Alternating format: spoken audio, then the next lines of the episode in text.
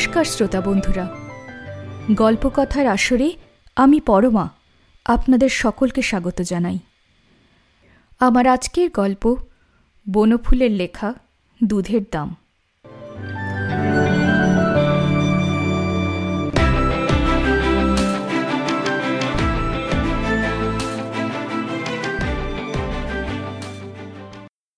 Train আসিয়াছিল।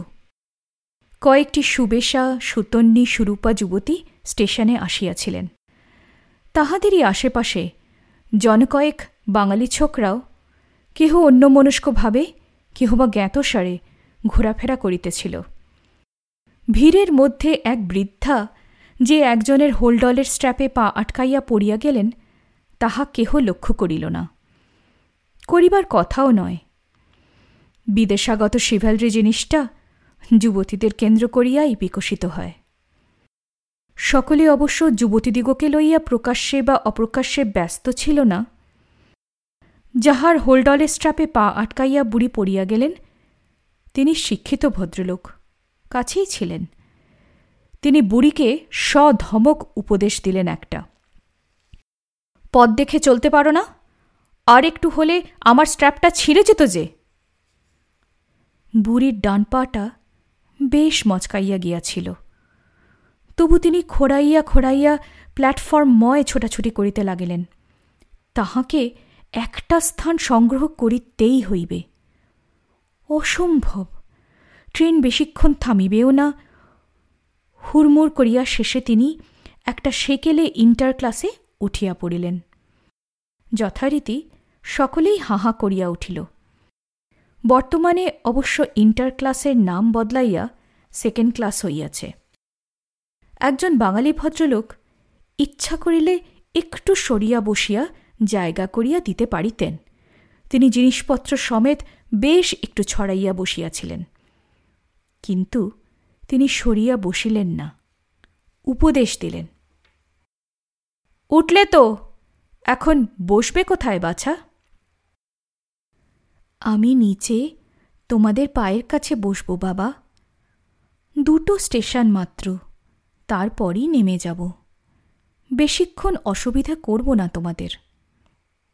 বুড়ি তাহার পায়ের কাছেই তাহার জুতোজোড়া সরাইয়া দিয়া বসিয়া পড়িলেন। অসুবিধা তেমন কিছু হইল না, কারণ বৃদ্ধা ছোটখাটো আয়তনের মানুষ, গুটিসুটি হইয়া বসিয়াছিলেন।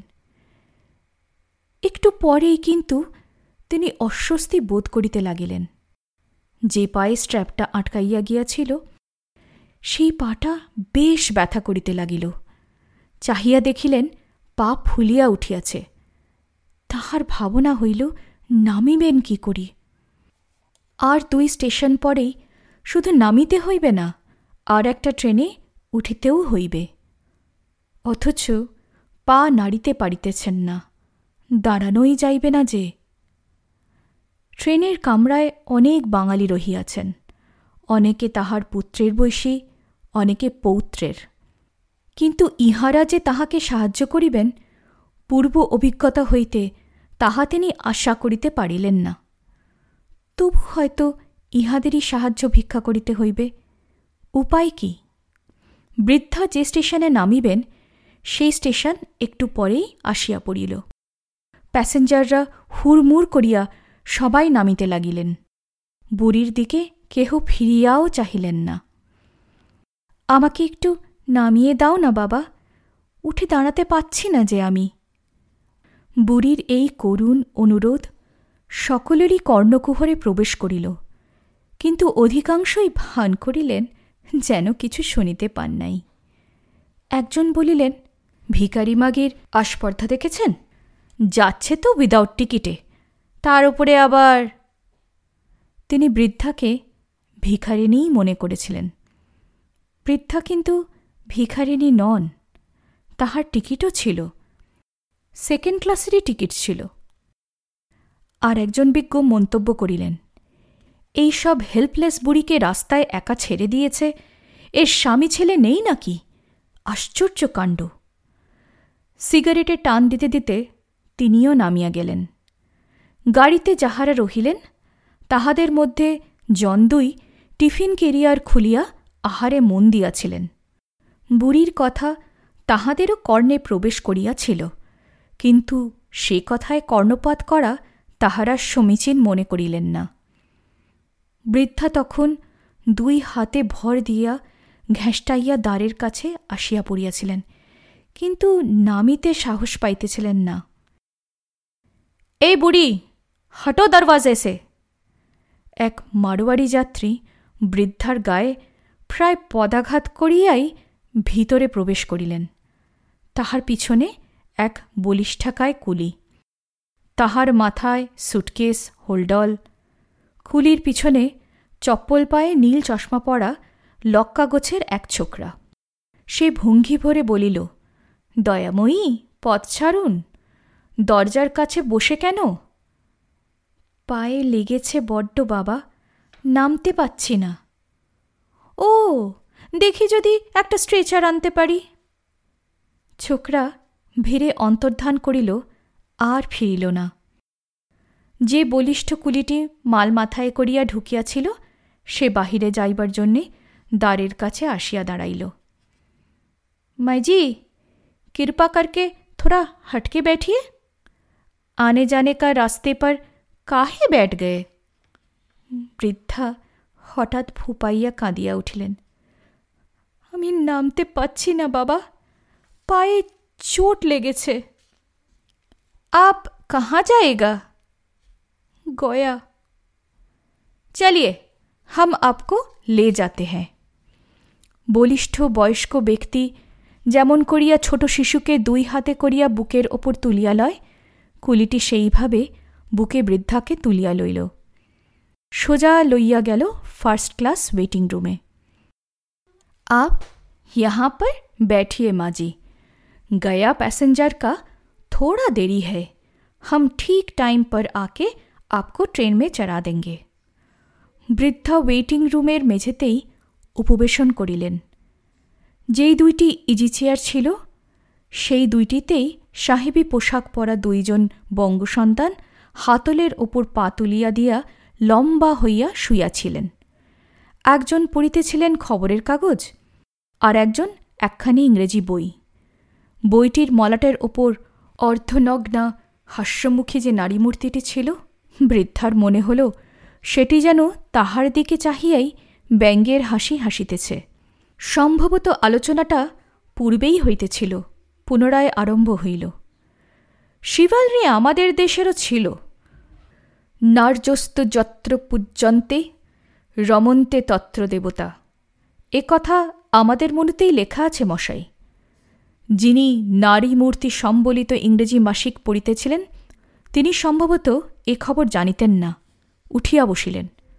বলেন কি, এ কথা জানলে ব্যাটাকে ছাড়তুম নাকি? মনুর যুগেও যে আমাদের দেশে শিবালরি ছিল আমরা যে বর্বর ছিলুম না, এ কথা ভালো করেই বুঝিয়ে দিতুম বাছাধনকে। বৃদ্ধা অনুভব করিলেন, ইতিপূর্বে কোনো সাহেবের সঙ্গে বোধহয় লোকটির তর্ক হইয়াছিল। শ্বেতবর্ণ সাহেব সম্ভবত এই সাহেবী পোশাক পরা কৃষ্ণচর্ম বঙ্গসুন্দরকে বর্বর বলিয়া ব্যঙ্গ করিয়াছিলেন। বৃদ্ধা মনে মনে বলিলেন, তোমরা বর্বরই বাছা। তোমাদের শিবালরি অবশ্য আছে, কিন্তু তার প্রকাশ কেবল যুবতী মেয়েদের বেলা। বৃদ্ধার বাংলা সংস্কৃত এবং ইংরেজিতে কিঞ্চিত দখল ছিল। সেকালের বেথুন স্কুলে পড়িয়াছিলেন। হঠাৎ দ্বিতীয় ভদ্রলোকটি বৃদ্ধাকে দেখিতে পাইলেন। আরে, এ আবার কোত্থেকে জুটল এসে এখানে? কোনো ভিকিরি টিকিরি বোধ হয় প্রথম ভদ্রলোক আন্দাজ করিলেন। সত্যি ভিকিরিতে ভরে গেল দেশটা। স্বাধীনতার পর ভিকিরির সংখ্যা আরও বেড়েছে। সবাই আবার মুখ ফুটে চাইতেও পারে না। দেখা গেল ভদ্রলোকটি একটি পয়সা বাহির করিয়া বুড়ির দিকে ছড়িয়া দিলেন। নির্বাক হইয়া বসিয়া রহিলেন বৃদ্ধা। পয়সাটা তুলে নাও, পয়সাটা তোমাকেই দিলাম। বৃদ্ধা তবু কোনো কথা বলিলেন না। দাতা ভদ্রলোকের সন্দেহ হইল, বোধহয় বুড়ি বাঙালি নয়। তখন রাষ্ট্রভাষা ব্যবহার করিলেন। চাকরির অনুরোধে কিছুদিন পূর্বেই রাষ্ট্রভাষায় পরীক্ষা পাশ করিয়াছিলেন।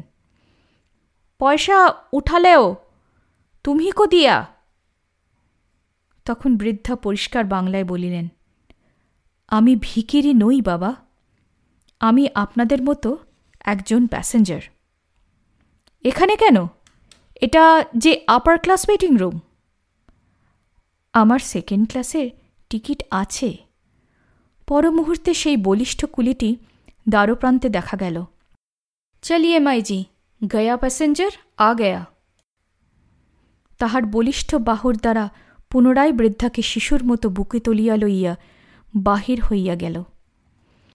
গয়া প্যাসেঞ্জারে একটু ভিড় ছিল, কিন্তু কুলিটি বলিষ্ঠ। শক্তির জয় সর্বত্র। সে ধমক ধামক দিয়া বুড়িটিকে একটি বেঞ্চের কোণে স্থান করিয়া দিতে সমর্থ হইল। বৃদ্ধা তাহাকে দুইটি টাকা বাহির করিয়া দিলেন। এই প্রসঙ্গে কুলির সহিত হিন্দিতে যে কথাবার্তা হল, তাহার সারমর্ম এই। আমার মজুরি আটা না, দু টাকা দিচ্ছেন কেন? তুমি আমার জন্যে এত করলে বাবা, তাই বেশি দিলুম। না, মাইজি, আমাকে মাপ করবেন। আমি ধর্ম বিক্রি করি না। তুমি আমার ছেলে, বাবা। ছেলের কাজই করেছ।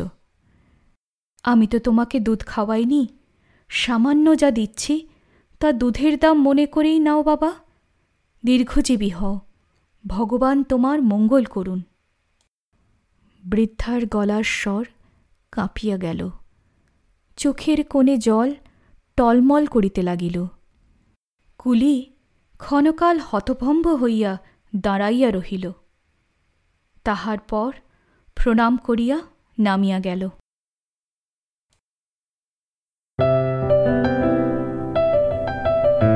আপনাদের মতামত আমাদের জানাতে ভুলবেন না কিন্তু, শ্রোতা বন্ধুরা। আমাদের ওয়েবসাইট গল্প কথার আসর dot org G O L P O K O T H A R A S O R dot O R G.